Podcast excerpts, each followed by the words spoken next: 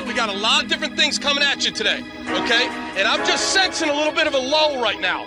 That. We don't got time for that. All right, let's go. Crank it. Crank it, Glenn Cross. Woo! Ladies and gentlemen, can I please have your attention? I've just been handed an urgent and horrifying news story. And I need all of you to stop what you're doing and listen. You're listening to Rock Chalk Sports Talk with Derek Johnson and Nick Springer on FM 1017 and 1320 KLWN. Depend on it.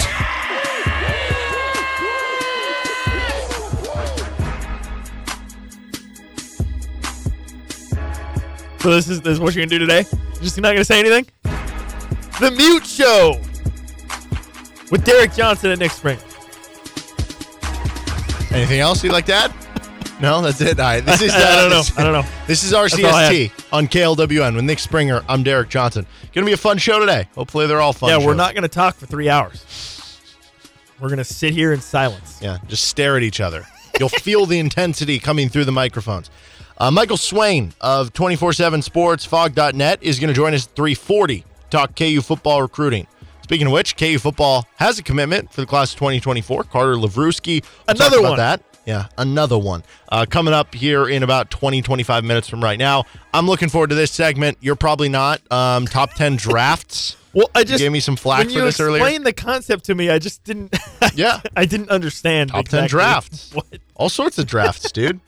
Um, we have another episode of Do We Give a Bleep? And then we're going to have a KU basketball deep dive because I was going back and I was looking at how often certain freshmen play based on how high or low their recruiting ranks were, which could maybe give us some insight into how Yeah. history would apply to this year's team and uh, how much maybe certain guys would play.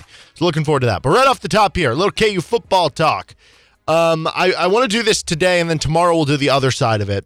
Okay. Uh, so tomorrow we're going to do the things you have the most questions about with the KU football three phases: offense, defense, special teams. Today we are going to do things you are most sure about with the KU football three phases: offense, defense, special I like teams. this positivity. Positivity first, and then crush and it. then just.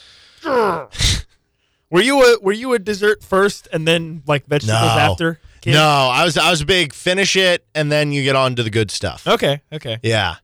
Interesting. That's how I always was with like homework growing up too. I was like, just get it done and then I'll Oh no. mess around, hang out with friends, play video games, I was- whatever it is. I was the complete opposite. Really? Yeah. You're a procrastinator? Oh, dude. Well, first of all, when it came to my homework, I didn't even really do it most of the time. That's number one. but then, well, I don't know. I when I was younger, I definitely did a pretty good job of doing it. Uh, but then, like when I got to high school, well, especially when I got to like when I started getting into classes that I really did not like, like chemistry and physics, I would just, uh, in fact, in chemistry, I would just find the smartest kid in the class, and then I'd be like, "Hey, can we? Can I like check my answers against your answers to see if we got the same thing?" And then I just copied it. Oh my gosh. It's genius. Uh, you're gonna get your high school diploma ripped away. But then one of the kids actually caught on and he and he stopped. He wouldn't let me, he wouldn't let me look at his stuff anymore. Unbelievable. Unbelievable. uh, okay, so uh, let's start with the offense for KU football. Things you are most sure about. Does anything jump out or, or stick out to you? Uh, okay. I, I I think the most obvious one is quarterback, but there is a caveat. The caveat being injuries. Like I can sit here and say I'm most sure that Jalen Daniels is He's going really to be impactful and, and be really good. But what if he gets hurt again? Then suddenly I'm not so sure. So I don't actually I'm not actually going to use put that one in there because I don't there's I mean I guess you could say you're sure about the depth because you still have Jason Bean. So even if Jalen Daniels gets hurt, then you still feel pretty I would say would I, feel good about them having solid feel- quarterback play no matter what, Yes, even if it is exactly, Jason Bean. Yes, yes, you feel pretty good about them having serviceable quarterback play, even if even if there is more injuries again. Uh, so yeah, I guess you can throw that in there because of the fact that you feel pretty good about the serviceable aspect of it. So that's fine. Uh, the I think what I feel most good about is the tight end situation slash offensive line.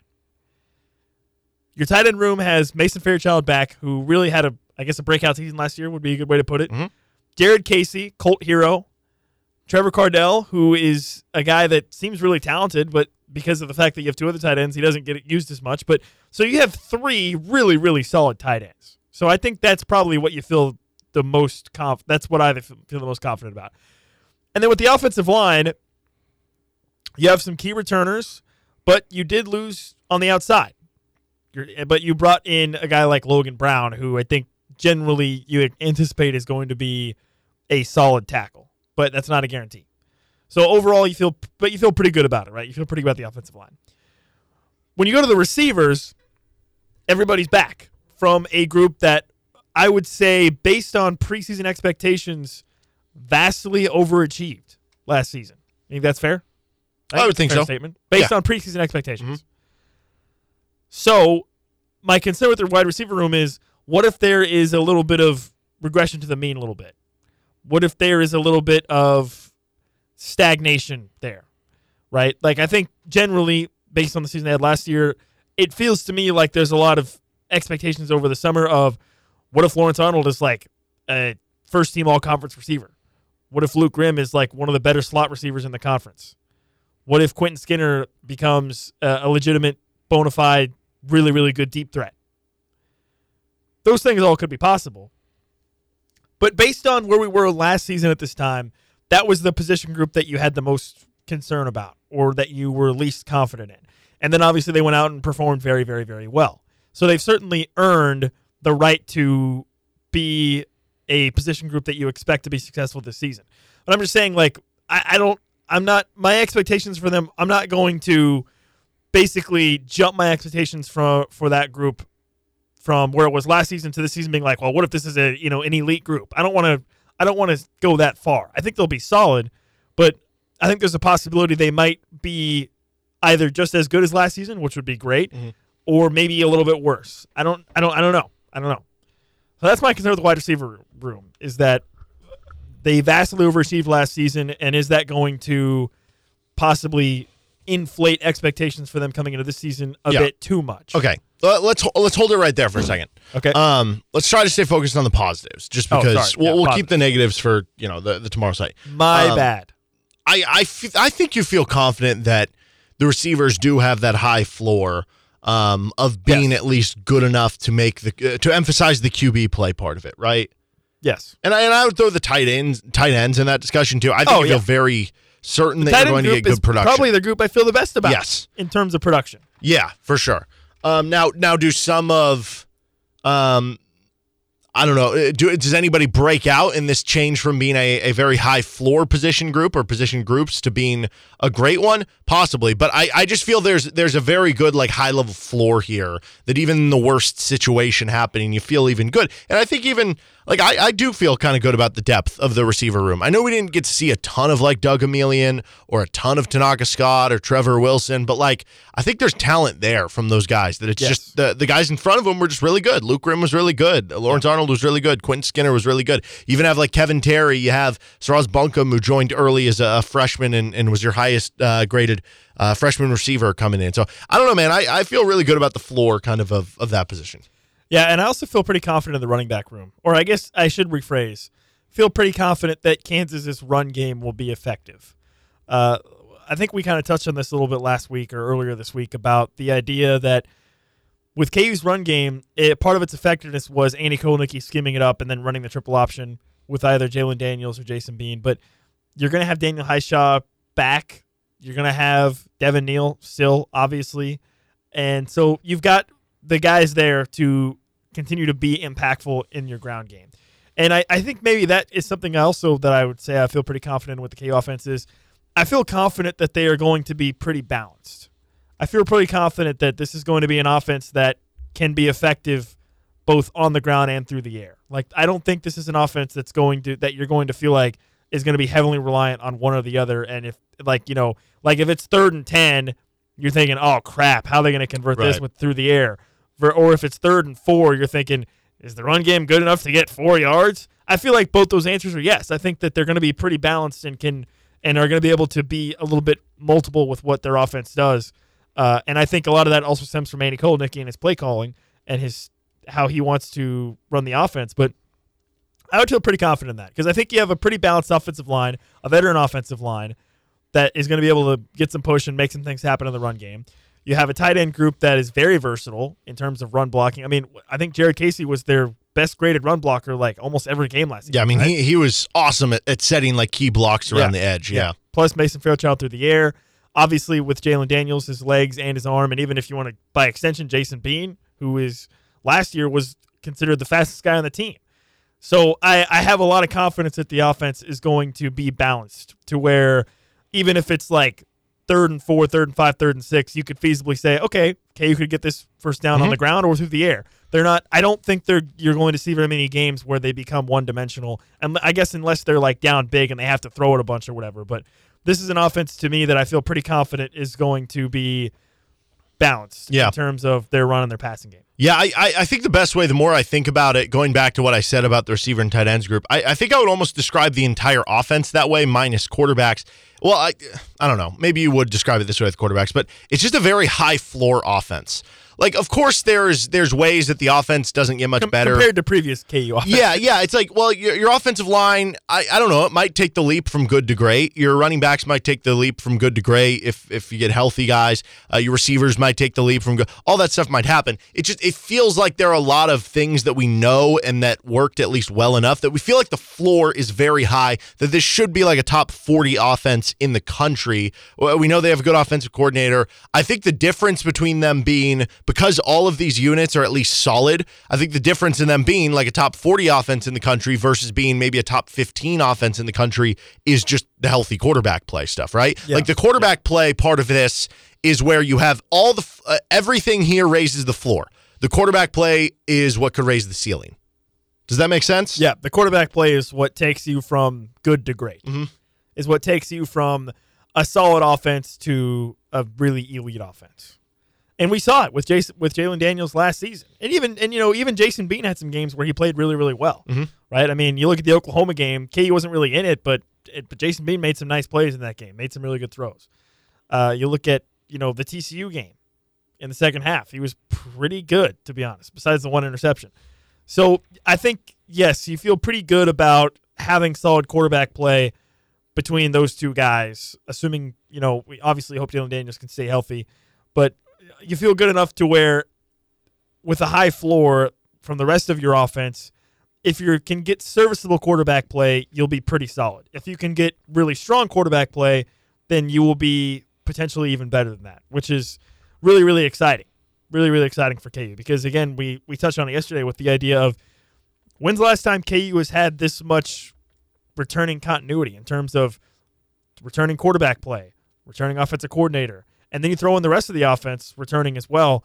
That's that's very very exciting, and that's one of the reasons why this is a a KU football team that has some of the most excitement around it since you know in the last 15 years Mm-hmm. because you you had a successful season last season relative to what KU football had been in the past dozen years prior to that, and you bring back a significant majority of last season's team, plus you maintain all of your coach, all of your top coaches coming back as well. Yeah, that's definitely a huge reason why you would expect KU to take a jump. And when you look at the offense, it probably will come down to health, but if all things stay the same and, and you manage to you know avoid the the injury bug too much, this is an offense that has the potential to be really really explosive. Okay, let's move to the defense. Uh, for me, I, I think there's the secondary should be good. I I am worried that I, I, I think the secondary is the strength of the defense. I'm worried that we're viewing it as a strength nationally, and like, what if what if it's just you have like one really good player in Cobee Bryant, and then like you have a bunch of like average or above average players, you know, and that's your best That's- unit. Like, what does that get you, right? kind of what you had last year, right? Yeah, but I will say like uh, the secondary should be at least solid. You know that that's Yeah. part of it. I don't know how good the linebacking core is going to be, but I feel like they'll be better than they were last year. Yeah, I think it's one of those situations where it's like if you have all the same guys back, you expect them to take some step forward, Mm-hmm. right? Which that's obviously not a guarantee. Uh, that's one of my favorite things about NCAA football 14, that old football game, is like you could have the worst players, but no matter what, because it's a you know with the computer, they always get better. Always. Yeah, right, Every right. offseason they get better. Which, you know, progress is not linear, but No, in NCAA not. football 14 It is. Yeah, in that game. Yeah. yeah. So that's that's what I always uh, think of whenever I get into these discussions about. Well, you know, this this group should be better. They're all back. Yes, in a vacuum, in the you know in computer world, yes, they would be better. but it doesn't necessarily always work that way. But I think you do have to feel confident because you know Craig Young is a dynamic player who can be kind of an X factor type guy with the linebacker core. I guess linebacker slash nickel slash safety slash whatever. Insert Hawk. Yeah. fill in the blank. Uh, so, but you know, so you feel pretty good about that, and I think what uh, Rich Miller to me is maybe one of the most impressive players on this team from a leadership perspective, from an off the field perspective. Every time we talk to him, he's phenomenal. He has he's so insightful. He has such interesting things to say. Uh, he clearly, clearly cares very deeply about being successful and about working really hard to get KU to where they want to go. And he's, you know, one of the leaders of this team off the field. Uh, so he's a guy that just individually I root for him because he just I think he does everything right the right way and really demonstrates what it should mean to be a KU football player, which is really really cool. Uh, so yeah, I mean, I'm not. I'm skeptical of saying that I like have the most confidence in the linebacker room. I think you have to look at the secondary uh, for that to say like this is the position group that I feel the most confident in, uh, because you know Cobee Bryant preseason first team, right? You bring back Kenny Logan, who was a preseason first team last season and then maybe didn't perform to those expectations, but he was still really solid. You have OJ Burroughs, who universally, from the coaching staff perspective, is praised as one of the best cover guys they have from the safety position. Mello Dotson, you even brought in a couple transfers as well with McGee, and you still have Kalon Gervin as well. So that's a position group that I think should be the strength of this defense. And I feel pretty good about that. I feel pretty good about the secondary being being pretty solid. Now the issue is like you can have a really really good secondary if you can't get any pressure that's going to break down eventually. But that's I guess we'll get to that later. Yeah. Yeah. So, like, I don't know. There, I, I do feel like, though, there is less sh- you're sure about with the defense than the Oh, offense. for and sure. that does make Yeah, sense. for sure. Uh, last up is special teams. I don't know how much we can know about like the actual return games. We don't really know who's going to be returning kicks. We don't know how it's going to look. We don't Earlier know who's going to be returning punts. Potentially Jason B. Yeah, potentially Jason Me, which which tells you how I guess wide open it could possibly be. Um, we don't like as much as we. Th- you would like to think, oh, the punter they're bringing in from Australia, he'll be a improvement, and the bar on that is is low enough that it should be an improvement. We don't know. We've never seen the guy. I do feel good about the one thing on special teams is that it just in general should be better. And part of that's because you weren't very good last year. Part of that's because of the additions you made in the transfer portal. Part of that's because of Sean Snyder coming in. I feel like just in general they should be better. How much better, I don't know. But the main reason for me to think that is because the specific addition, like okay, with your kicking game, with your kicking and punting game, it of course like the guys have to block and go make tackles and whatever. but at the end of the day, your success as a punting and place kicking unit, it really does just come down to how good is that player? How good is that punter? How good is that kicker? And with the kicker, I, I mean, we have collegiate evidence that Seth Keller is a good college kicker. And we have collegiate evidence that the last couple years, KU has not had, I mean, they've had the worst kicking in the Big 12, just percentage wise, whatever number you want to look at there. That on its own should be an improvement. And maybe that's an extra win I over the course I of the forgot to tell you, but I actually I went to Australia. And I You saw- did? Yeah, I took a trip to Australia and I Wow. saw the, the punter. When did Yeah. you squeeze that trip in? Because that's like yeah, a no, 24 it, hour I- it plane was ride. You know it was a quick trip. I just got down there and uh, Went down there, you know, saw him, came back. Went down there, saw him kick, kick some punts, and I was like, "Yeah, that's pretty good." Okay. And I came back, pretty good. Okay. So, So you think he's good? Yeah, yeah. Okay. No, I just took a little day trip down to Australia, All right. and uh, you know, We heard it here, here first from uh, Nick Springer. I don't think he's lying at all. Definitely take little- everything he just said. just a little day day trip to Australia. Day do, trip. do you feel the same way with the special teams that like uh, yes. you don't know how much better it's going to be? It just like you feel like it will be better. Yes, I would agree with all that. I accept. I okay. Did the spring showcase? Didn't exactly inspire a ton of confidence. But they were they were rotating in no, like I get it. five I know. kickers. I know. it's like, it's the spring showcase. Right. Like I'm what you know. What am I supposed to take away? we saw Seth Keller kick or Seth, Seth Keller kick what twice? I think he kicked three once, times. and then I think uh, Owen P. Yeah. kicked once. Yeah, and- but I think he missed. it was just like a rotation. There were like four kickers. and Owen. it's like yeah, I think Owen Salt and Pepper. they're not really they're not releasing a four deep of the kickers. You just need one. You just need one. It's not you know running Hey, backs. man, we gotta have injuries can happen to any player. They could, but if if an injury happens to your kicker, it's like okay, well, you just shrug your shoulders and go, well, that you know nothing But we yeah, no, done I. I follow everything you're saying there. Where Yeah. you, there, eh, I mean, it's it's the saying where if you're at rock bottom, you can't. I mean, you can't get any worse than last in terms of kicking percentage. That what do you want? You want to get worse than that? No, you can't. So yes, I follow. I feel pretty confident that there will be some level of improvement from that position group. Okay. All right. Well, uh, we'll do the negative side of this tomorrow. Things that we have the most questions about. Doesn't necessarily mean it's going to be bad. Just things we have questions. Like for instance, last year, one of the things on questions would have been receivers. We Yes. just didn't know, Yes. and that ended up being a strength of the team. So uh, you never know. These are more questions than negatives. So we'll do that tomorrow. I am confident KU's going to win the national championship. Oh, okay. Uh, that is something I have a question on. All right, Michael Swain of uh, Phog.net will join us in 15 minutes to talk KU football recruiting. Come on up next. We'll talk about one of the newest commits for KU, Carter Lavruski. This is RCST on KLWN. Depend on it. Welcome back in on Rock Chalk Sports Talk with Nick Springer. I'm Derek Johnson, and we're joined now by a special guest, Michael Swain of 24 7 Sports and Phog.net, joining us on the show today. Carter Lavrusky is the latest commit for KU football in what is becoming a very burgeoning class of 2024. 13 commits in tow now. I know the rankings constantly changing. I think seven top 1,000 commits at this point in time. Uh, let's start with just what this means for the offensive line. Lavruski becomes the third offensive line commitment that KU has. Do, do you envision them being done there? And what do you think their envisionment of those three players moving forward in the program is going to be? Yeah, so I think probably they'll be done. I think that's got to be a big caveat because the staff has shown that, like last year with Jacoby Davis, if really good players are available late on in the cycle and they want to go to Kansas, they're not necessarily in the position of turning down talented football players who want to be at KU. But I think right now the feeling is this will probably do it for the offensive line at the moment. You've got three commits right now, like you mentioned with Carter Lavruski. Pro- He's probably the the most true tackle of the group. You know, good size at six foot six, about 265, 270 pounds. He's a guy that has a multi-sport background, right? He did some basketball, did some track.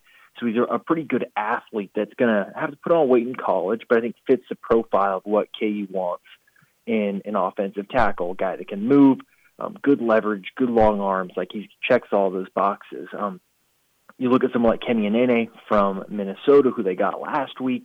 He's someone that kind of could play either one. He's six foot five, but he's got really, really long arms. I think 34 inch arms, which would have been, I think, tied 12th at the combine if he was obviously eligible for it, and that's pretty good. So he's gonna have to put on weight. I think get stronger, more powerful. But he's a guy that I think could be a little bit close to, you know, I think Hakeem Adeniji probably is the ceiling, but someone like that where I think could play tackle. I think could also have the ability to play guard depending on how much weight he's able to put on the strength. And then you've also got someone in Harrison Utley who is definitely an interior guy, about six three 275 pounds, really high IQ. Um, obviously, has a lot of Ivy League offers and is a smart guy. So I think he's someone that could play center long term. He definitely has the brain power to do it. Um, just a question of you know is that kind of the position? But he's going to be on the interior. So basically, in the end of the day, right now, three commits: a true tackle, a true interior guy, and kind of a swing guy in Kenny and. Talking with Michael Swain here of Phog.net. Uh, you can go check out some of the awesome offers that they're giving to subscribe and become a member there. Um, now, overall, when you look, though, at the class with, with this latest commitment, 13 in tow, how many more guys do you think they will take in the high school class? I think probably three or four. You look at defensive end being probably the biggest in need right now. They want to take two, but right now, it, you know, they hosted a, several for visits, but it really looks like kind of Deshaun Warner is the big guy that they're in for right now. We'll see what kind of the next week brings with him.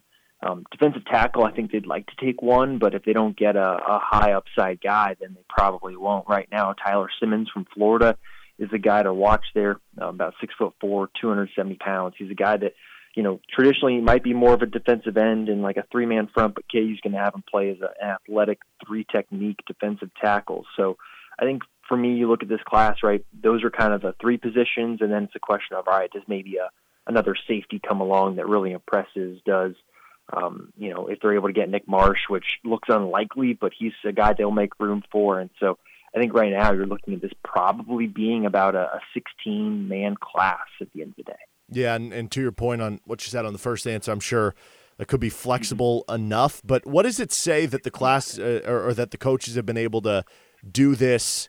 you know, already now? Like, does does knocking out pretty much all of their commits this early on in the summer does that allow them for more time during the uh, fall season to I don't know game plan or just keep recruiting their current guys or uh, spend time elsewhere that that would be normally used on trying to fill out that high school class? Yeah, it's huge. It's huge, and I think you look at you know I can use a few people as an example, right? Andy Kotelnicki coaching tight ends you know, Carson Brune has been committed for, you know, two months now, three months. You know, he's a guy that Andy Kotelnicki spent the month of May and June when he's out evaluating. He's looking at the next class.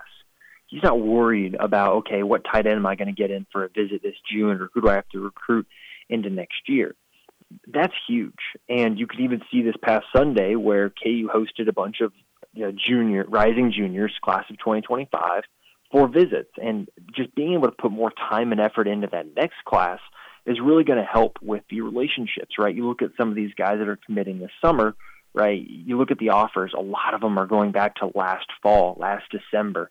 And now the coaching staff has the ability to really get a head start on that 2025 class. That's going to be huge. I think continuing continuing to put effort in recruiting these guys through signing day is going to be really important, right? You got talented guys that other Power Five schools want.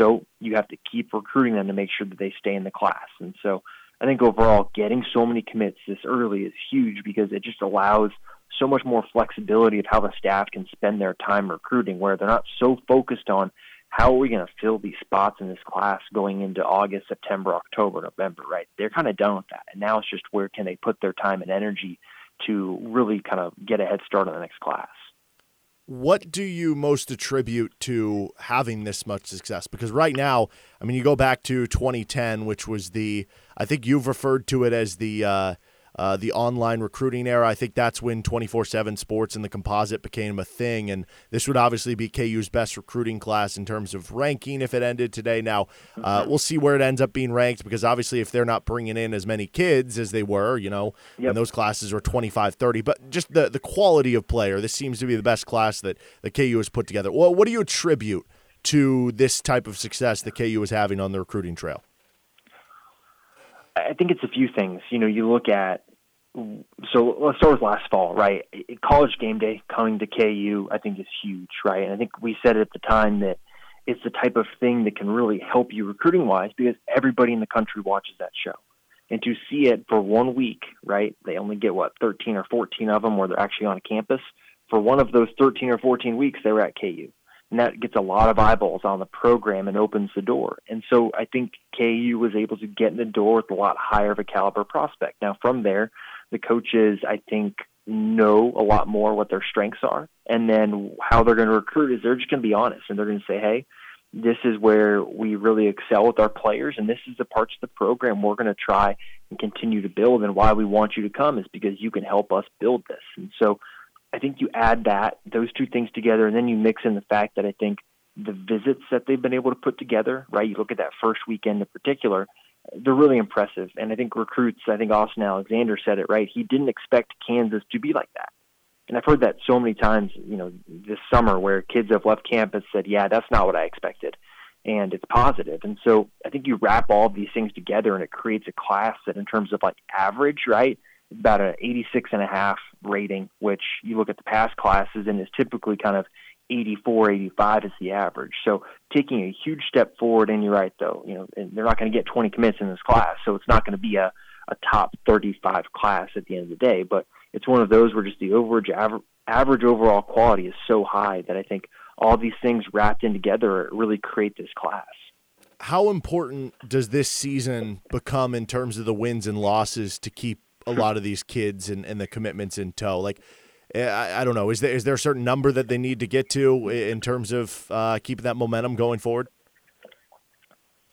Yeah, a, a, win total is hard, but they should have to win games and have to be competitive, right? There can't be those games like we saw last year against Oklahoma, against Texas, against Baylor, where you know, regardless of what the final score said, right? Fans could probably turn that game off in the second quarter or third quarter and feel okay about their choice and knowing what the result is going to be.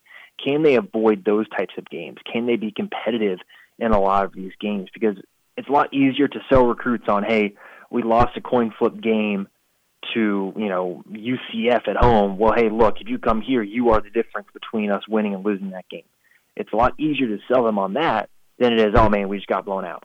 Like that's that's really hard to sell. And so I think you look at it, be more competitive. I think obviously getting to another bowl game would be absolutely massive in terms of just showing consistency in year over year growth if they are able to be more competitive. So uh, winning games cures all in recruiting, right? And this class doesn't happen if KU doesn't win six games last year. And so they're going to need to win more games this fall. And if not, I mean, they have to be competitive. Like there can't be very many blowouts this fall. There's been a lot of talk about the pipelines that Chris Simpson, Jordan Peterson have been able to establish. Mm-hmm. Are those the two main guys here, or I guess what other assistant coaches have, have kind of had the biggest hand in, in all of this? Yeah, I think those two have been pretty big. Um, you just look at what Kansas has done, right? Getting two or three Arizona kids when KU has not recruited out of Arizona unless your last name is Lassiter, right? That's just not happened. And so then you look at what has happened in terms of, you know, Chris Simpson recruiting Detroit, getting someone like Jalen Todd on board. I think those two are the, the staff members that have done a really good job. I will say I, I think that Jonathan Wallace recruiting the running back position has done a really good job, right? Getting in early on Red Martell, getting him committed.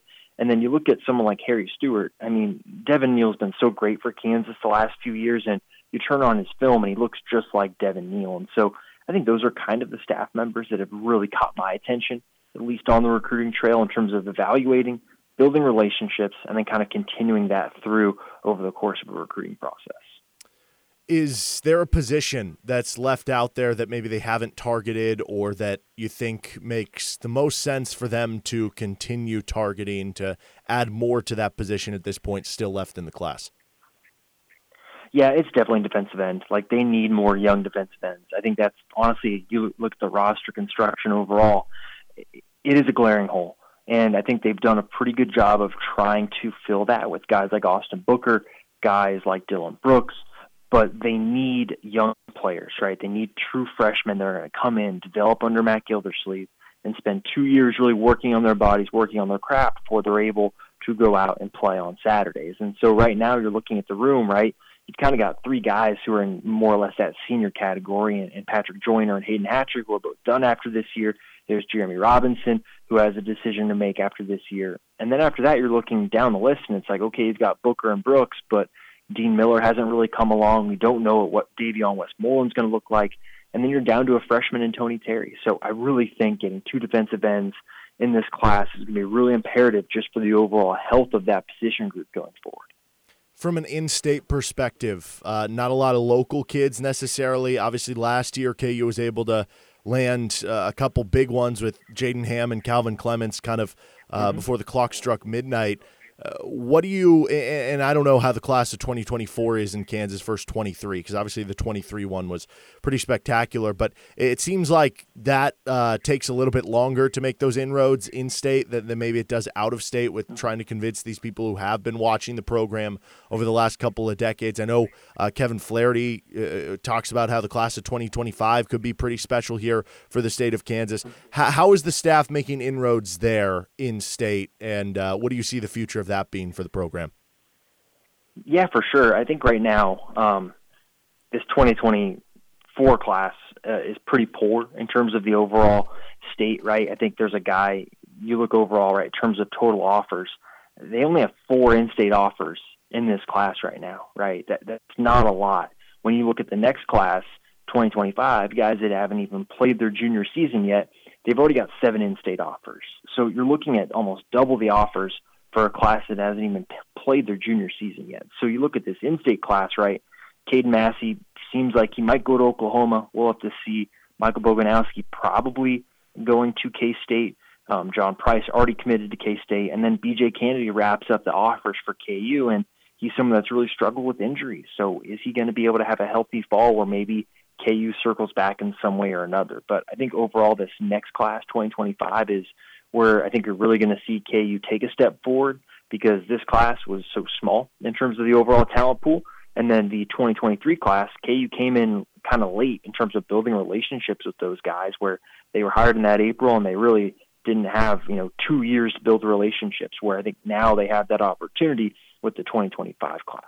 How impactful do you think are some of the current guys that they do have in tow from in state and helping that out, whether it's the guys who we're going to see a lot on the field, like your Devin Neals and Jared Casey's, or even some of your other guys who, who maybe are going through the program right now, might have redshirted last year, have been in the program now for a year or two, and, and maybe could eventually crack that kind of two deep here?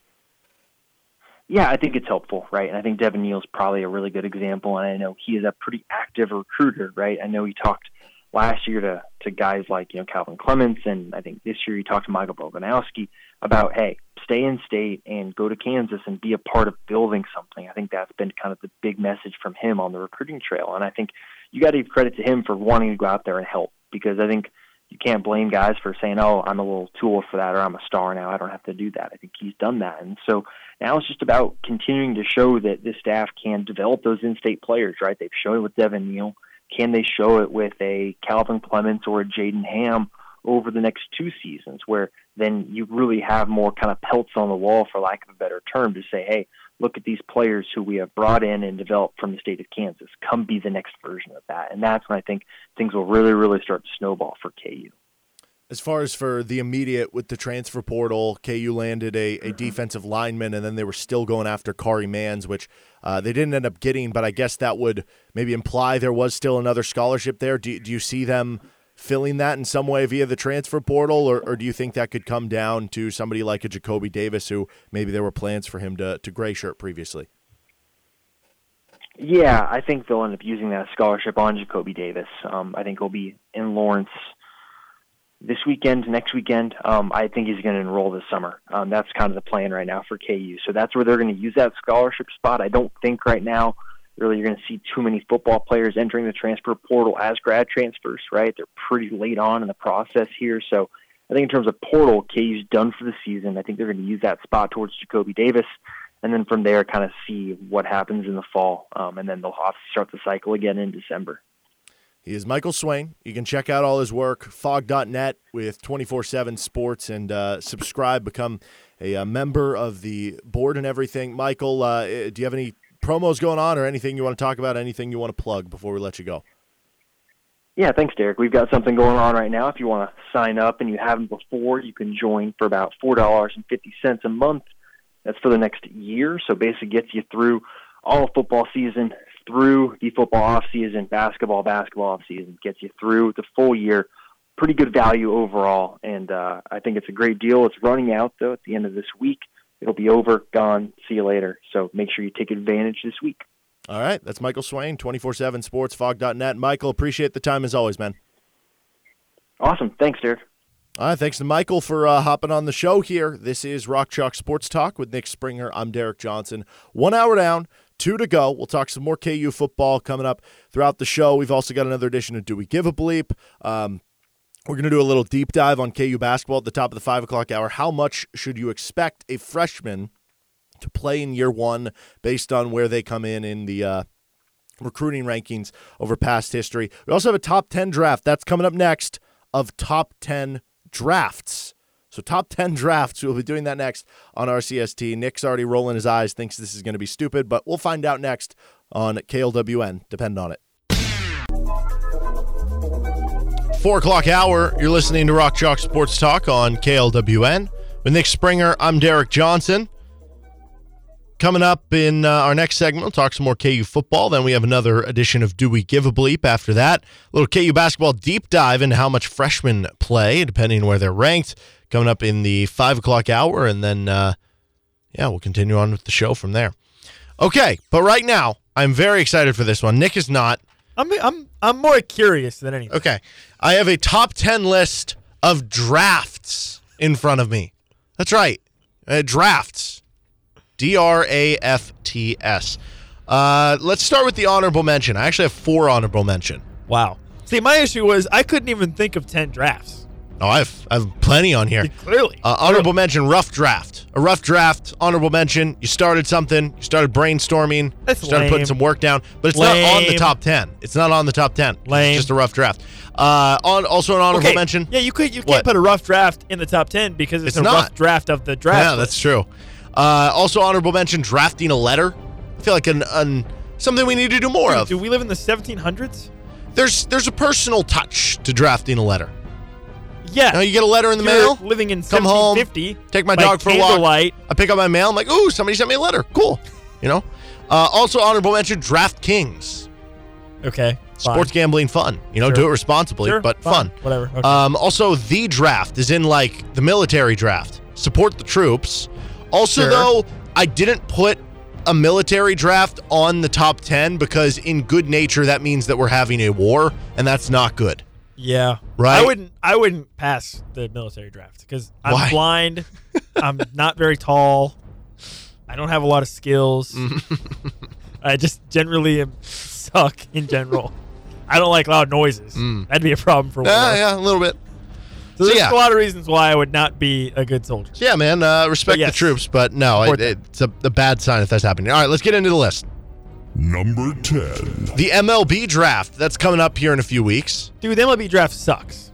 Uh, That's why it's number 10. Good. Not a great draft. Bad. It's it's stupid. There's hundred rounds. There are not. There's they lowered nine it. thousand rounds. It's 20. There's 28 million rounds. 20 rounds There's a now. billion rounds.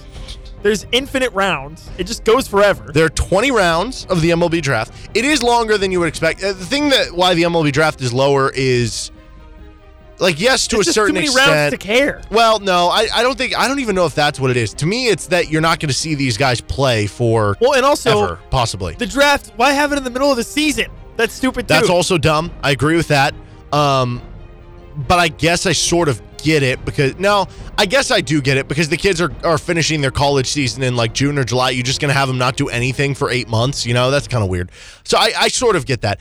But like what I don't understand, well, I do understand why. It's just unfortunate that in the NFL draft, your first round pick, you're expecting them to cr- contribute right away. Yes. In the NBA draft, your, your player you might pick in the first, second round, they might be a rotation player, they might not, but you're still going to see them play in games. Oh yeah. Well, if it's a you know if he's a lottery Right. pick, he's probably going to be potentially a star. Yeah.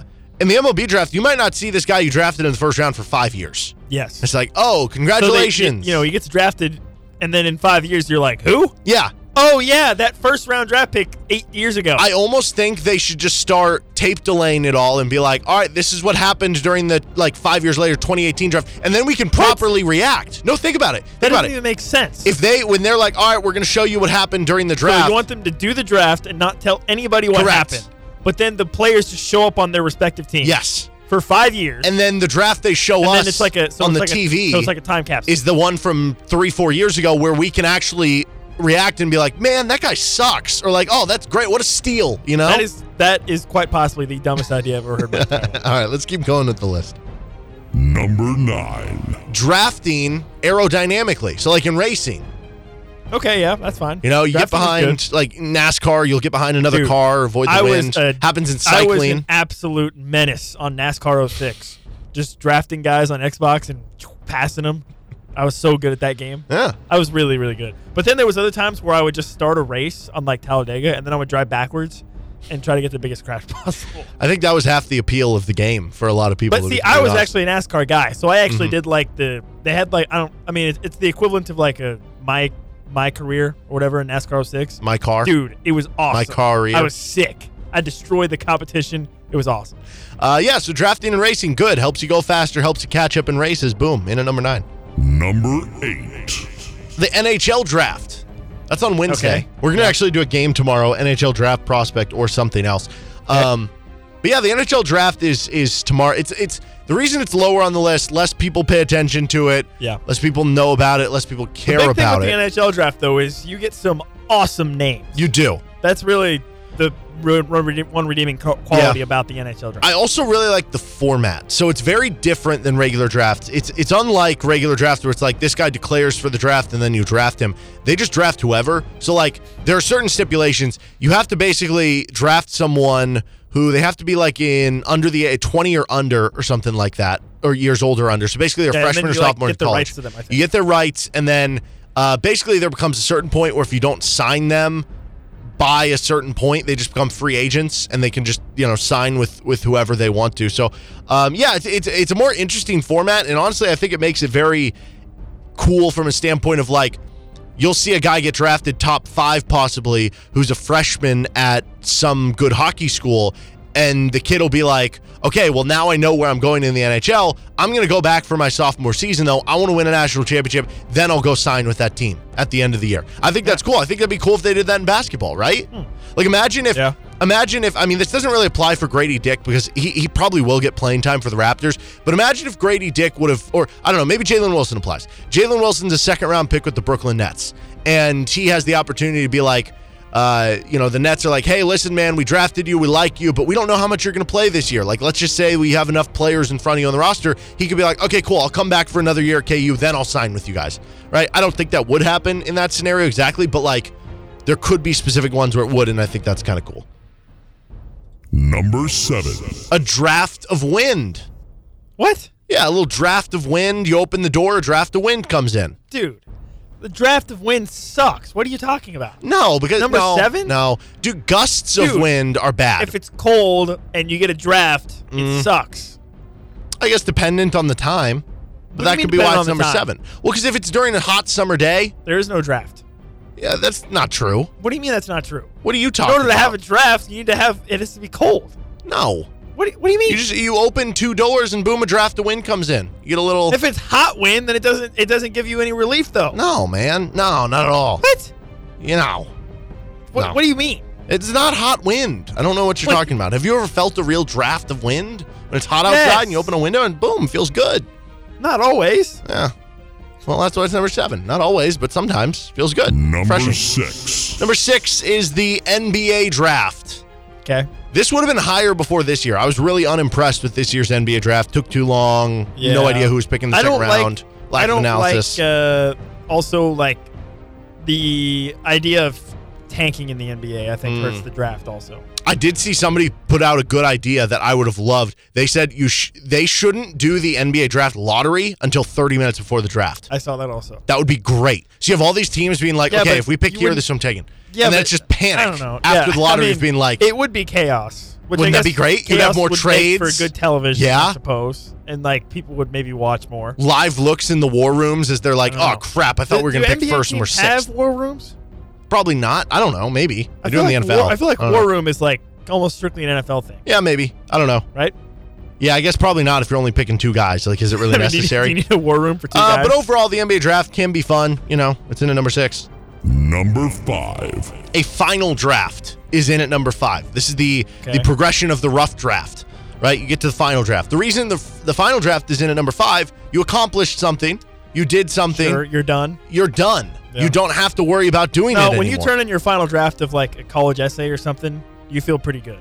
Well, unless it's unless it sucked and you were doing it at like 2 a.m. sure, like when it was due. You know, whatever. but you just feel accomplished and. Yeah, that's true. You have no more work to do from then on, which that's always an exciting look. That's true. Versus if it's the rough draft, or then the second yeah, draft, you, you, still submit got the to final edit. draft, and then it's just existential panic after that. exactly. So it's great. Yeah, final drafts, good. Number four. The NFL draft is in at number four. Interesting. I thought this would have been higher, to be honest, Mm. Well, because I don't even know. Okay, never mind. you don't know three other drafts? I can't. I Can't don't think know. of any others? No, I have no idea. Okay. Uh, the NFL draft is fun. It's fun to watch, fun to talk about, fun to cover. There does hit a certain point though where you're like on day three and you're you Yeah, maybe the NFL out. draft to me has the most hype for like Yeah. the first round, but it also has the biggest drop off of like excitement after. for sure. And actually, Know my I mean? favorite, I like I like the day two the best. You get two rounds of action. I don't know. You, you get like real football. I don't know. There's And something again, fun about it. Kind of the same deal with the NBA draft, where do you really need like the whole thing drawn out? Especially like the first round takes like four hours. No, Like, probably is that really necessary? No, no. Of Like, course do we not. really need to see Roger Goodell kicking his feet off and putting himself up in a recliner in his Yeah, house. yeah. It takes a Or, like, little bit you know, too long, whatever. but it's a fun thing. I look forward to it every year. So you know, Yeah. at number four. Yeah. No, I, I, it's, it's, it's good. Yeah. Yeah. would- yeah. Like Yeah, that. it's good, but I don't think it's like perfect, which is why I can't put it in the top three. Number three.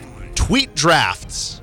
What? You know, on Twitter, you can you can write something and Dude, then just save okay, it as no, a draft. This needs to be not even in the top ten. why? Because if a tweet is in your drafts, that means that it sucks and you're No. too afraid to tweet it. No, not at all. Oh, what do you mean? I, Yes, of use tweet drafts all the time. For what? For stuff that I later tweet.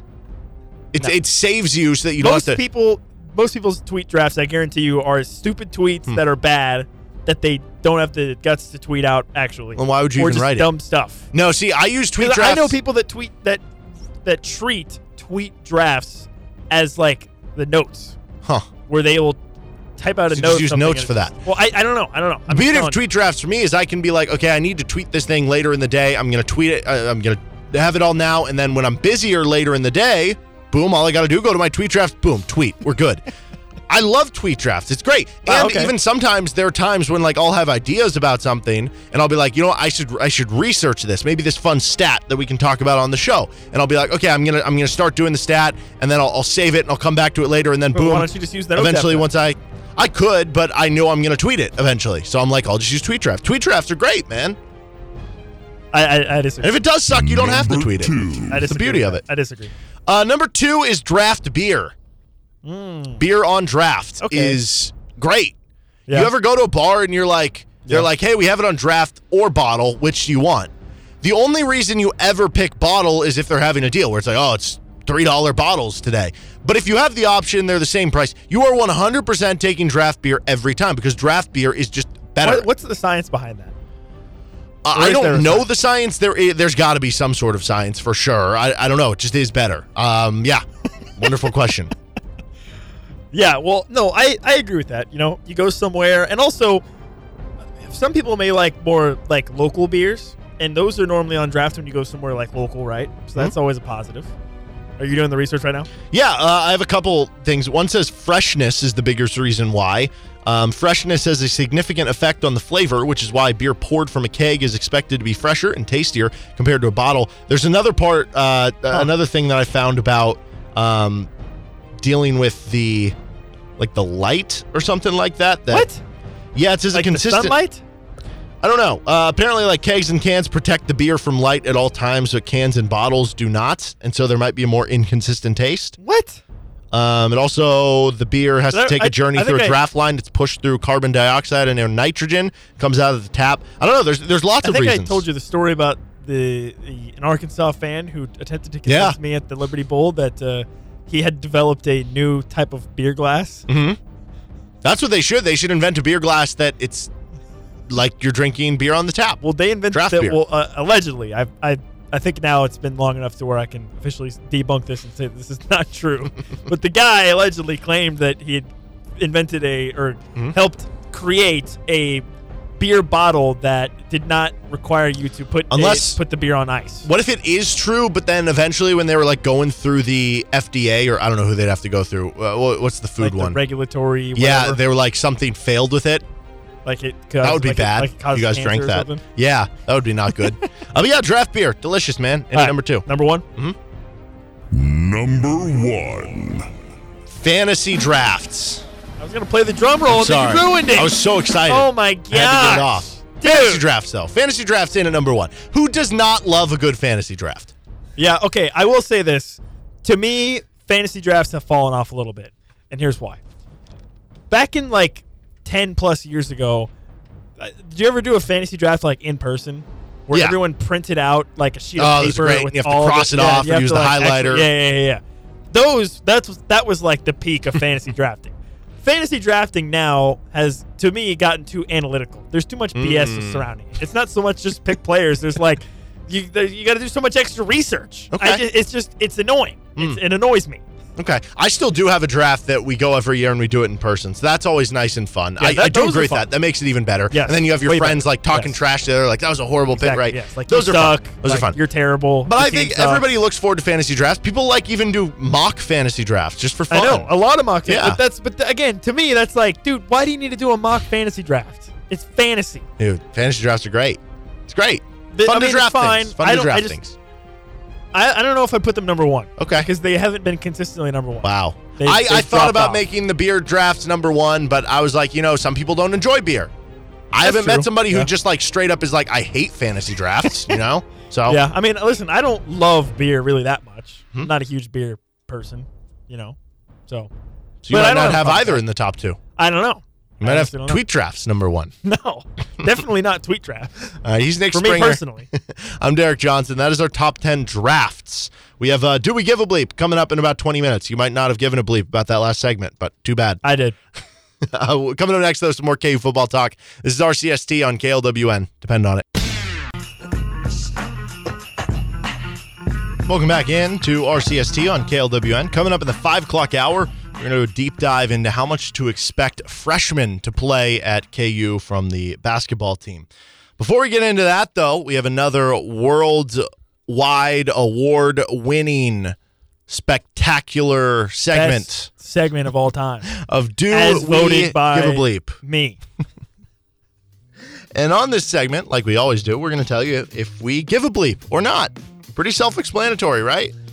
I, first guess up- so. I don't know. This is from the uh, New York Post. Pickleball's price. Popular sport may cost U.S. $377 million in injuries this year.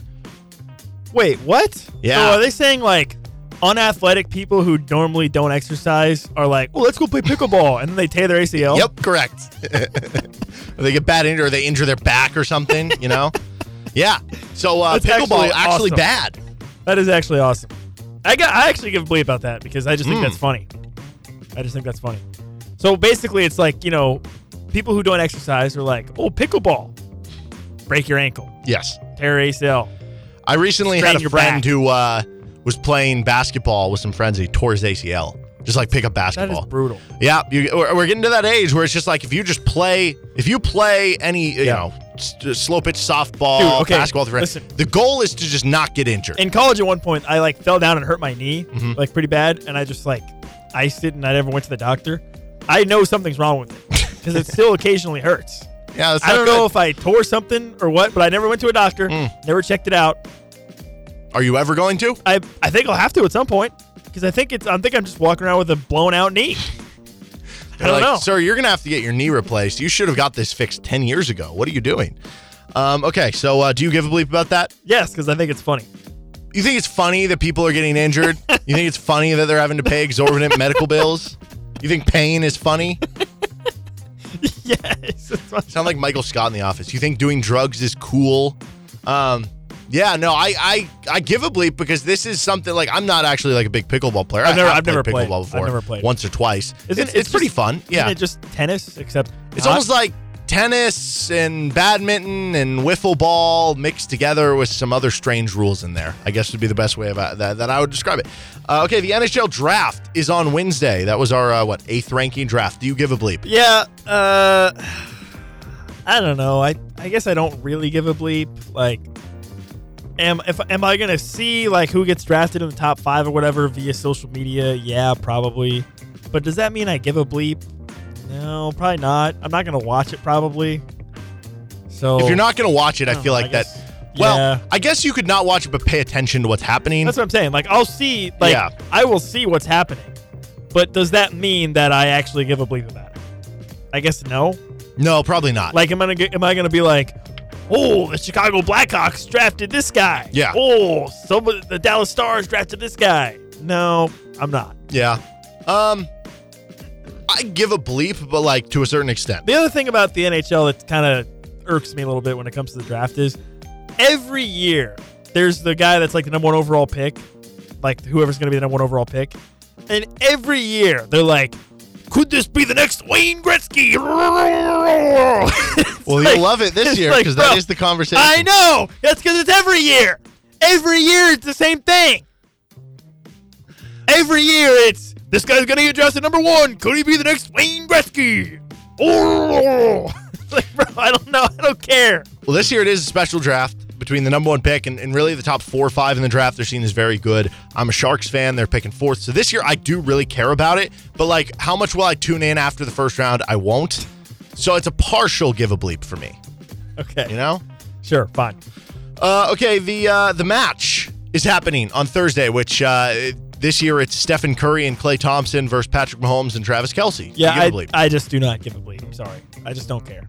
The only the only thing that I care about is making sure that Mahomes and Kelce don't injure themselves. Other than that, I don't really care. Like, okay, when they did it last year or whatever year when it was Tom Brady and Peyton Manning, mm-hmm. like that was kind of cool because like they had like that rivalry, like you know, it was they had a good natured like battle, you know. What? Where's the connection between Steph Curry and Klay Thompson and Patrick Mahomes and Travis Kelce? Like, what's the what what, what what's the connection there? There isn't one. So it's just I just I just I don't give a bleep. Sorry, I really don't. I only care if Mahomes or Kelce just don't injure themselves, don't get hurt. Other than that, I really just don't care at all. Sorry, okay. Um, I give a bleep because I'll watch. I, I'm I'm probably not gonna watch Well, I don't know what I don't even know what time it is on Thursday. unless there's like literally nothing else on, which there very well might be. it is set to tee off at 5:30 Central Time on Thursday. See, why are they doing that? Why are they teeing off early? See, I was actually hoping it was like a one o'clock thing that we could just have on in the studio. Oh, and I was yeah, like, oh, I'll watch it then. yeah. Okay. Am I going to go out of my way Thursday night to watch? I'll probably have it uh, on a TV. yeah, I, I I don't think I'll watch it. No. I'll watch it. I'll watch it. I will get I will get any notable highlights from social media. And again, as long as Mahomes and Kelce don't get injured, which they're playing golf, so they shouldn't get injured. That would be a hope. disaster. Yeah. Uh, so other than that, no. Sorry. I do not give a bleep at all. Okay. Uh, KU came in in the Pro Football Focus. It's like ELO, whatever that is. Uh, that that means for their like power ratings. Their Big 12 power rankings in at 14th of the 14 team Big 12. Do you give a bleep? All right, I'm gonna I'm going to say that I do not give a bleep, but I actually do. That's my stance. So you're saying you don't give a bleep because you, you don't want to come because off I don't as want to like, come off as like, oh, I'm mad about some middle of June rankings of KU football. Brr. But I'm, I I don't give a bleep. But I'm well, I'm saying that, but I actually secretly am kind of mad about it. Yeah. Okay. Um.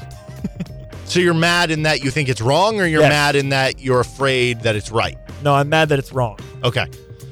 I feel pretty confident that it's wrong. That they're not going to finish 14th. There's no I- way yeah. they're worse than West Virginia. Well, I sorry, I definitely feel like but you can also spin it to be like, oh, I give a bleep because it's just giving more motivation to the boys. that's true. to do better. That's be better. true. Well, okay. Here, here's where to be clear, because if you look at like the ESPN SP Plus, I think they're either 13th or 14th of the 14 teams. You look at Pro Football Focus. This is their power ratings. 14th of the And, and again, we talked about this from the national perspective. Can you blame anybody for thinking, "Oh, KU football is going to suck again"? No, they've sucked every year for the last 15 years. Well, they had one season where they made a bowl game. Cool. right. So I can't Um, blame I can't blame anybody that, that that's not paying attention or following KU football for Sure. being like, "Well, KU's going to suck." Like I can't blame them. Well, no, and, and I think this is something good to note from the power ranking systems. One of the best ways typically to figure out where you're going to go is look at their past. It's it's like with Alabama football. Alabama football making the playoff like every year. Does it mean because they made the playoff however many times over the last decade that they're going to make it this next year? No, but wouldn't you rather bet with the streak? It's a safe assumption. It is exactly, and so like ESPN SP Plus. This is actually literally stated uh, from ESPN uh, from Bill Connolly. He doesn't say like how much what each thing goes into it, but these are the following factors that go into the SP Plus rankings: returning production, recent recruiting, and recent history. In addition to uh, your measure of efficiency So and all that recent sort of stuff. history equals like the last five years, Of then course, obviously you're going to be lower. you're going Right. to be significantly dragged down Right. because for the last five years we're bad. Yeah, and so it's it's good to note those things because you know it's it's when you look at the rating systems, they're not meant to be exact perfect formulas because if somebody could actually figure out an exact perfect formula for how every season was going to go, Yeah, I mean they would what, be a rich billionaire What makes and sports great? We- exactly. They're don't know. unpredictable. It's the Nobody drama that we don't knows. know. Nobody So, knows. My point of this is saying don't freak out when you see KU low on these power rating systems because it is taking into account their history and you might be saying, "Well, that's stupid. Why should why should that be a part of power ratings?" Because it actually does tend to work out for a lot of cases. It just doesn't really apply for Kansas because it is such a different era with Lance Leipold. So don't freak out. I don't really give a bleep for that reason, but it is something worth monitoring from the standpoint of like, maybe there are certain reasons not to think this is going to be like a Big 12 title contender, I guess, right? Maybe. If you want to say that, whatever. Um, uh, Dennis Rodman uh, said, I don't, I don't know where he said this. Um, he said it on uh, some TV station. I don't. I never even. He was asked TV. on if Larry Bird could, yeah, I, I don't know, Vlad TV. Is he on with like Russia or something? Uh, on if Larry Bird could beat LeBron one on one. He said, if Larry Bird played in this era, I think he'd be in Europe. There's no way. I think the kid from Denver, Nikola Jokic, is way better than him. Yeah, I just. Do you give I a bleep just- about this comment? I just don't give a bleep. No. Sorry. No. I mean, like, th- okay. I really thought that we were trending towards being past this stuff, where it's like, well, if LeBron played in the '90s, he would suck. Well, if this guy played in modern era, he would be terrible. Like, I really like thought. Hulk Hogan right now. I really thought we were done with that stuff. But I guess we're not. I don't know. I mean, the thing is, is like, from Dennis Robbins' perspective, why wouldn't you say this? Because when you do say it, boom, you get on Sports Center. Genius. It's genius level marketing. It is genius level marketing. But do I give a bleep? No. Because it's never gonna happen. Mhm. You don't have a time you don't have a time machine. So I just don't I just don't give a bleep. Sorry.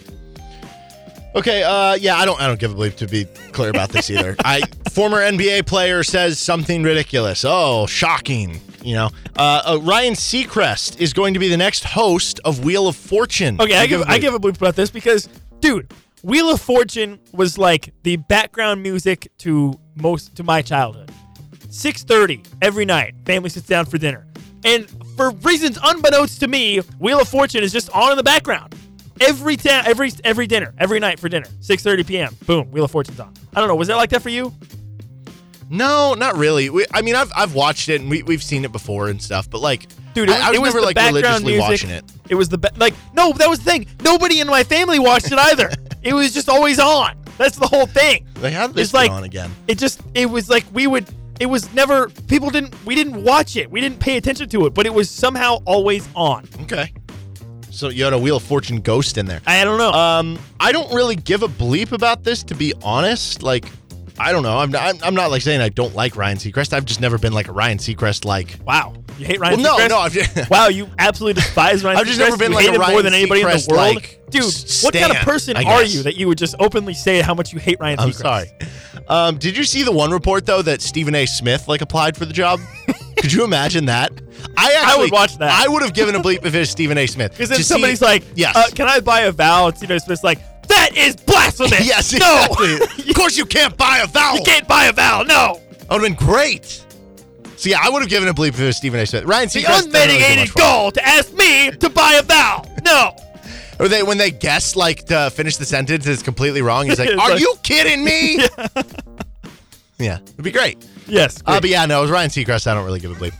Victor Wembanyama is going to skip the FIBA World Cup. Uh, listen, I got to be honest. I didn't even know the FIBA World Cup was happening. so, So you just don't give a bleep about the entirety of the FIBA World Cup. care. No. Sorry. No, I don't give a bleep. No. But I think Um, a okay. I will say though, I kind of give a bleep. Are you how do are you in tune with like the deep fake stuff with like apparently at Victor Wembanyama's first shoot around with the Spurs, he didn't hit a single shot. I saw. Wait, that was a deep fake. Well, no, it was like Oh. no, it was like I did see that, though, allegedly that happened, and then all the videos got deleted. So there's like Oh. conspiracy about them trying They're to cover up he- scrubbing the internet. Yes, that he sucks. Wow. Apparently. So not not deep fake, I'm saying, Everything like- we've seen him do good is actually staged. It's a green screen. He's wearing stilts, and they've just like uh, made it look good on camera. That would be wild. Could you imagine if somebody was able to like get a player drafted like doing that somehow, and then they show up on draft that, night? that guy they're, would be like eight. that that guy would be like on a draft profile. Yeah, that'd be awesome. He's like seven five, but he wears stilts, Mm-hmm. so he's actually like you know five two. right. It's great. Um, I don't really give a bleep about this. I guess it would have been. I, I don't know. I'm, I'm probably not going to watch any of the FIBA World Cup, so it wouldn't have mattered if he plays or not. The story that I do kind of care about, just because I think it's funny. Did you see the one uh, just in regards to the FIBA World Cup? I guess Paolo Banchero could have played for Team Italy, Oh, but really? he ended up uh, denying them he's going to play for Team USA. Oh, that's interesting. Which I, a lot of people were making jokes about online, which was kind of funny, like sending the Sopranos to his door, like they were going to show up at his door and just like I don't know, that was kind of funny. No, But yeah, that is no, I don't- interesting. I don't but really like give a bleep. also, if you're Paolo Banchero and you've you've never been to Italy, you play in the NBA, why would you play for Italy? Right? Maybe because he like okay, if if the U.S. roster, But if he plays everybody for, in the that's true. U.S. if he was played for Italy, playing, he would average like 40 points a game. and like if everybody be playing with Marco and you know Fabio. well, and like, is that racist? No, I don't know. What? Uh, and like, it's it, if everybody in the U.S. who was good was playing, Paolo Banchero wouldn't be one of the 12 best U.S. players. Like if LeBron and you know all those guys, Yeah, but they true. don't. So like in his mind, he's probably like, it's either I don't play or I do. But now that all the like now that Austin Reaves is on the team, of course I can make the U.S. team, right? yeah, that's true too. Yeah. I don't if he give a goes with though. the Italy, if he goes to Italy, he's the best player by Yeah. far. Yeah. For well, are are we forgetting someone? Is there like a really good like Italian basketball player? so. I know there used to be like Andrea Bargnani. Oh, Danilo Gallinari, Marco Belinelli, Nico Mannion. You want me to keep going? Nicolo Melli, uh, Alessandro Gentile, Luigi Datome, Simone Fontecchio, Gianluca Basile. These are all guys that pop up when you search best Italian basketball player. Leonardo Bomaro. Paolo Banchero would be the best Pierre player Luigi playing with Marco and Luigi and Pierre and whoever. Exactly. Okay. Uh, no, I don't really give a bleep though. NASA has announced they can now turn 98% of human urine into drinking water. Okay, why? Why are we doing this? Isn't that a good thing? No, but- no, I don't. no, I'm saying, whose idea was it to be like, oh, I just peed. Let's turn it back into water. Why? What do you mean? is the That's a purpose? great idea. What is the purpose of that? Because what if we ever run out of water? You know, you have to find other ways the of. world is getting water. 80% water. for now. It's actually going to be getting even more water because of climate change. Okay, but we can't drink ocean water, so we have to have Boil other it, sustainable and ways. Drink it, I think. I don't know if Think. that's true or not. I'm pretty sure. You But now you can do the same thing with I have your- no idea. I don't Well, know. uh, but isn't it going to be salty because it's salt water? I, I, I don't. And if you boil it, I don't think. Plus, if you're in space, you don't have access to water. Okay, where it is, in, where it is, where it could be good is like, yeah, let's say we want to go to Mars, Mm-hmm. and instead of trying to get enough water to support a vessel going to Mars, which takes like five years, you give it less than that, and then you just say, all right, just recycle your pee and keep drinking that until you get to Mars. Boom, solved. Which, listen, I do not want to do that though. Okay, Well, it's, it's filtered. I don't care. It's filtered. It's I'm the sure. principle. Put, it on ice. No, Just like nice ice water. no, No. pass. Okay. Um, I do give a belief about this though. I think that's uh, scientific development. Okay, well then you get on the ship to. Mars and drink your own pee and go to Mars. Okay. and, then tell me how it I'll is. report back to you.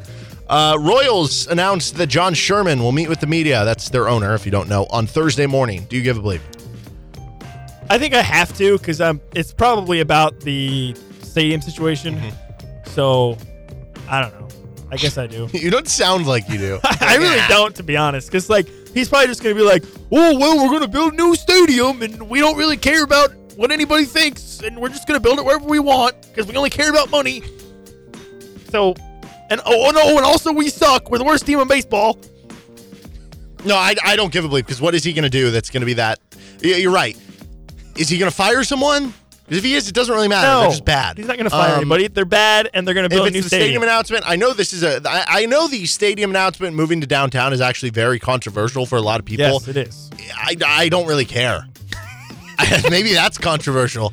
I don't really care. Put the ballpark wherever you want. I don't care. But there's like taxpayer money and Yeah, you know, I understand and why that comes involved, in. I, you I do get that, but like, that's just how these things go. I guess. So you just like it when the taxpayer gets screwed. maybe it's maybe it's not that I, I don't care about it because you're, you're right. I don't want people to have to pay taxes for it, and I and do think screwed by you a terrible team. Yeah, it's it's the the Bill Simmons thing. I think owners should pay for their own bleeping stadiums. Like, yeah, of course they should. Um, so I do, I guess, care from that standpoint. But I guess I've become so desensitized and numb to the whole pony and dance with the That stadium and getting actually- taxpayers yeah. that I'm just like expecting the inevitable to where I'm just like What if John brain Sherman, in autopilot mode. What if Thursday morning it's John Sherman announcing that the Kansas City Royals are moving to Nashville, Then that would be big. or yeah. you know, moving to I don't know, fill in the blank, random Mm. city, Portland. Yeah, Uh, that'd be crazy. I'd give a bleep about Oh, that. I don't know. No, I mean I do. I do give a bleep about what he says, but like North Dakota, I don't know. I'm so desensitized to the whole stadium stuff. I, I've seen enough of it. Texas, Alabama. Just naming states now, not even Tennessee. cities. All right, he's Nick Springer. Uh, that is do we give a bleep. Uh, two hours down, one to go. KU basketball deep dive coming up next. This is RCST on KLWN. Depend on it. Five o'clock hour here on Rock Chalk Sports Talk on KLWN. It's some more KU football talk coming up in our next segment. We uh, talked a lot KU football already today. We do we give a bleep? Fun interview with Michael Swain. You can catch anything you missed on any of our shows on the Best of RCST podcast wherever you get any of your podcasts. Yes, I give a bleep about the podcast. you do. Okay, glad you you, should do. too. Yeah, The listeners should too. Oh, I do. Um, okay, so I want uh, this is going to be a fun little like KU basketball deep dive because one thing that I'm always curious on is what does the past say? The past can be the best predictor. You know, sometimes we just we're kind of talking about that. Um, about Bill Self playing young freshmen. And not every recruiting class is is the same. Some classes are better than others. So if you're ranked 18th in one class, that could be better than being ranked 18th in another class. Also, there are certain guys that are un, underranked. There are certain guys that are overranked. There are certain guys that fit a certain Bill Self system. There are certain guys that don't. There are certain guys that uh, are going to be better at this specific role that the exact team needs, and sometimes that exact role might not be needed by that given team. There I have a lot no of different. idea what you're talking about because the recruiting rankings is the end all be all. Okay. Whatever they are ranked, that's exactly what's correct. Yes. Okay. So if you're like Nick, then uh, you're you're probably going to be like, "What is up with this segment?" But you know, for for the most part, um, I think this will give you a good intel about exactly what you can expect from the three freshmen KU is bringing in. So if you look at the 24/7 Sports like composite rankings, Elmarko Jackson, uh, he comes in with a ranking of 21. Then you look at Jamari McDowell, he comes in at 110, and Marcus Adams comes in at 103. I know all those, uh, especially those last two, they sound low. That's just because I don't know. Adams and McDowell are kind of slept on. Like in the twenty four seven only rankings, Adams is closer to being like top. I don't know, top forty, top fifty. McDowell's like in the seventies. Uh, but nonetheless, you get two guys who are outside of the specific range that we're about to talk about. And it's funny how Marco actually just sneaks in to under the list, which works out because we've talked a lot about Elmarko being a key rotation player for KU basketball. So I, I went back and I looked at every single recruiting class that Bill Self has reeled in from 2003 through 2022. And then obviously adding in this class to, to kind of cross compare. Um, and so I looked at every kid, where they were ranked as a recruit, how many games they played, how many games they started, how many minutes per game they got in their time at Kansas in year one. This is not an exercise to talk about how good that player eventually turns out to be, just a good exercise to look into how impactful, how much did they play in year one, as we're, and, and this will be a good lesson to remember whenever we talk about the rotation, whenever we talk about how much do we expect this guy or that guy to play, right? Okay. All making sense here? Yep. So since 2003, there have been 61 recruits or signees. There are certain, I, I don't know, there, there are different stipulations of this stuff. Um, under Bill Self, according to 24 7 Sports, that were not in the top 22 of their year's ranking. Okay. So if we look at 61 players. guys, 23 or below. Yes, 23 or below. Of those 61 players in that two decade span of time, players ranked 23 or below. Only three of the 61, that is not a very high percentage, In their freshman season. in their freshman season, averaged 20 or more minutes per game. And one of the guys on this list is pretty shocking, I would say. Yeah, Brandon Rush, uh, he was not ranked in the top 23 for reasons that I do not know. I don't know if it had to do with he was like a I, I don't know what it was. If it was, he was like a late qualifier or if he reclassed into Yeah. Well, and remember, you got to Right. remember, you know, I would say the recruiting rankings in the past, especially that far back, were definitely more. Uh, I don't know if questionable is the right phrase, right term, but like more unreliable than maybe they are now. Well, like for instance, Brandon Rush was actually listed as the number 13 player in the country and the number two small forward on Rivals in 2005. Yeah. So I don't even know if he really counts for this, to be honest. It's just that in the composite, he was, I don't know, it was like in the 70s or something for some weird reasons. So I don't even know if we count Brandon Rush. But if you did, 31.7 minutes per game right off the bat. I probably wouldn't as you're considering the guys in this year's class, right? That's kind of a special circumstance. Yeah. Uh, so then you have Tyshawn Taylor, who Tyshawn Taylor, his 24 7 composite, he was ranked 93rd. He played 26 and a half minutes per game. And then you have Ochai Agbaji, who he played 25.9 minutes per game, but originally he came in with the intention of redshirting. Yeah, that's the one that's most shocking. Yeah. Like he they the he was a red shirt until basically He was the end. 139th on the composite coming in. Yeah. But that means that you basically have, if we don't want to count Rush, two of the 61 players who were not inside the top 22 even played more than 20 minutes per game as a freshman, which means Marcus Adams, Jamari McDowell, good luck. Probably not going to be playing. Which I mean, to be fair, I mean I think both of you and I, our expectations Didn't have them right be now that high anyway. are going to be like max ten minutes a game. 10, 15, yeah, exactly.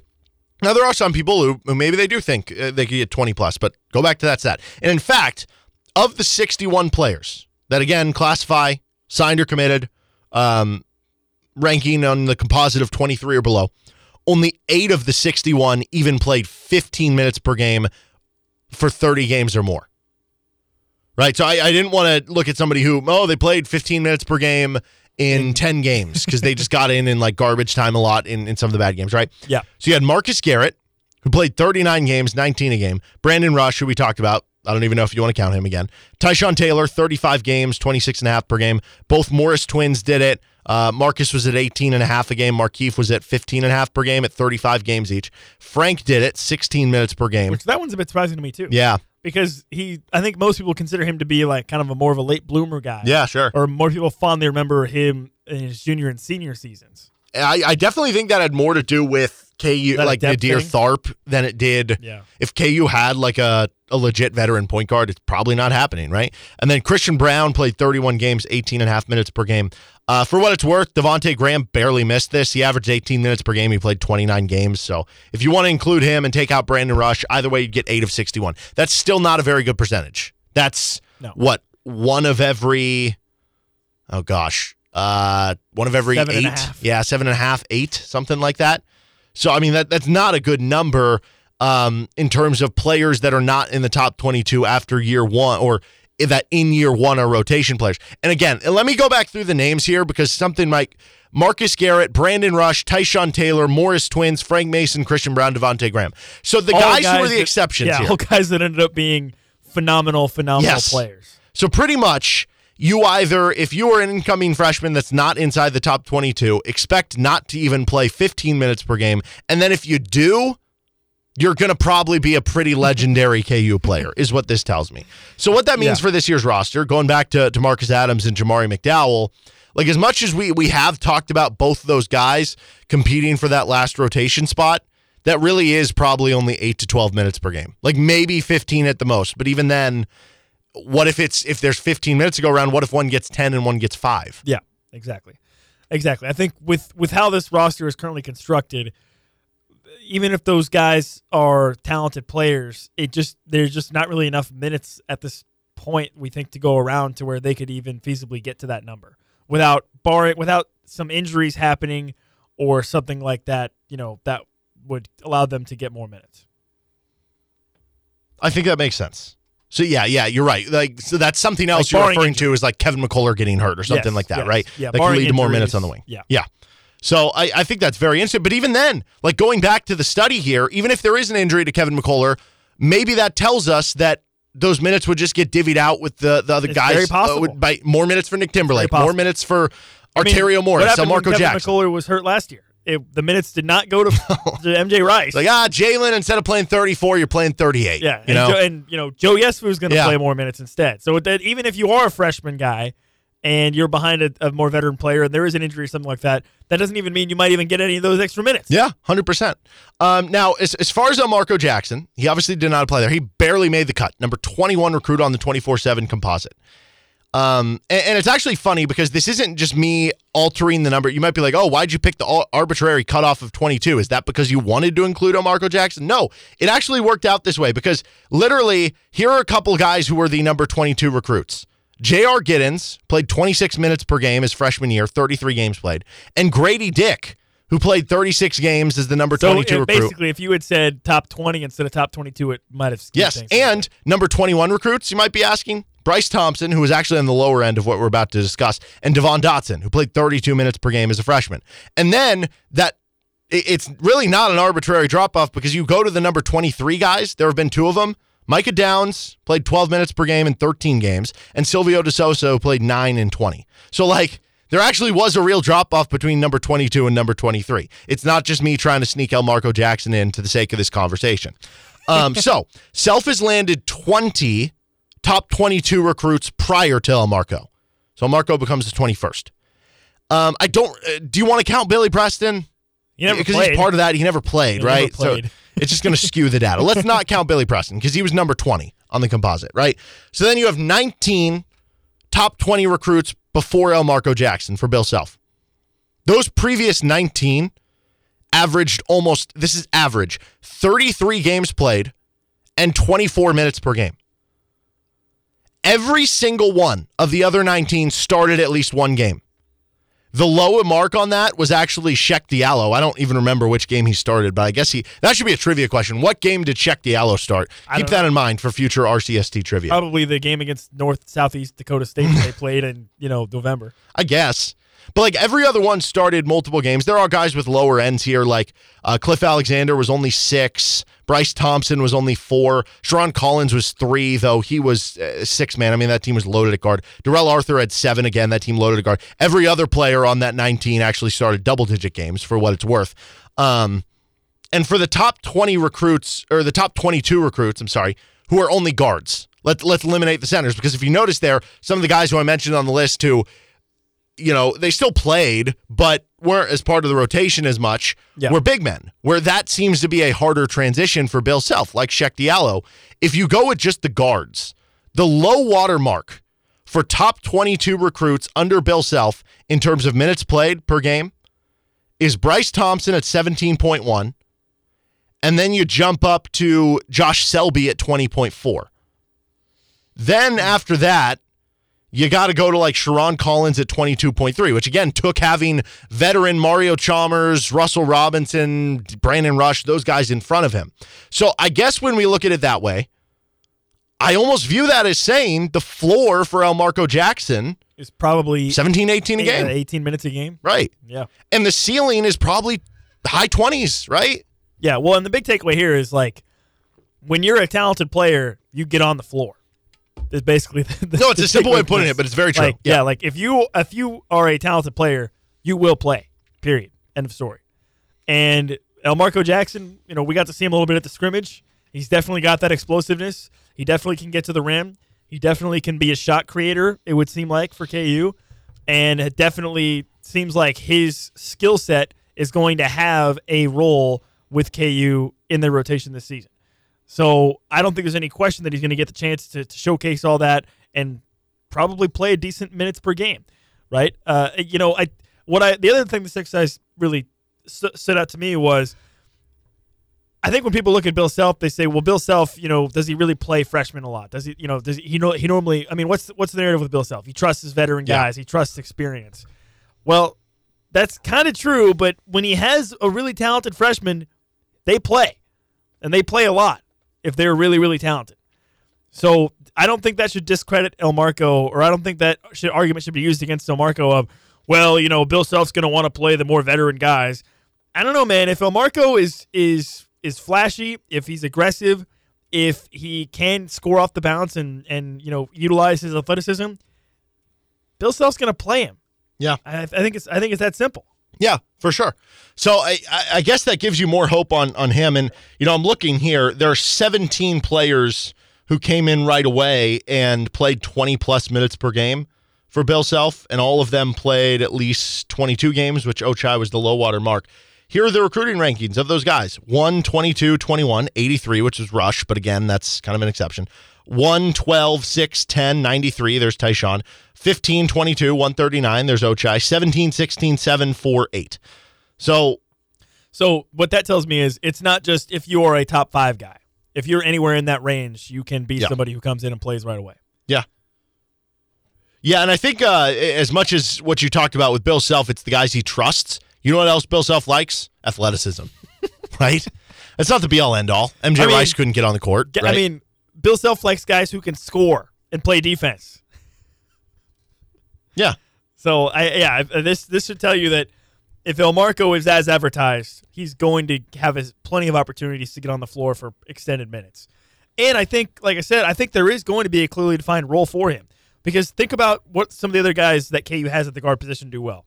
Is Dajuan Harris a bouncy, athletic, super athletic guy that can score? That's not his game. Is Nick Timberlake a explosive, get to the rim guy that can score? That's not his game. Is Arterio Morris an explosive, athletic guy that can get to the rim and score? Yes, but that's not really his calling card, is it? That's not really like his number one thing. Guess what? That leaves Elmarko Jackson with a very clearly defined thing that if he can hone that skill and be really good at it, KU it's going to be something that KU is going to need. And if KU needs it and he has it, guess what? He'll be on the floor. Yeah.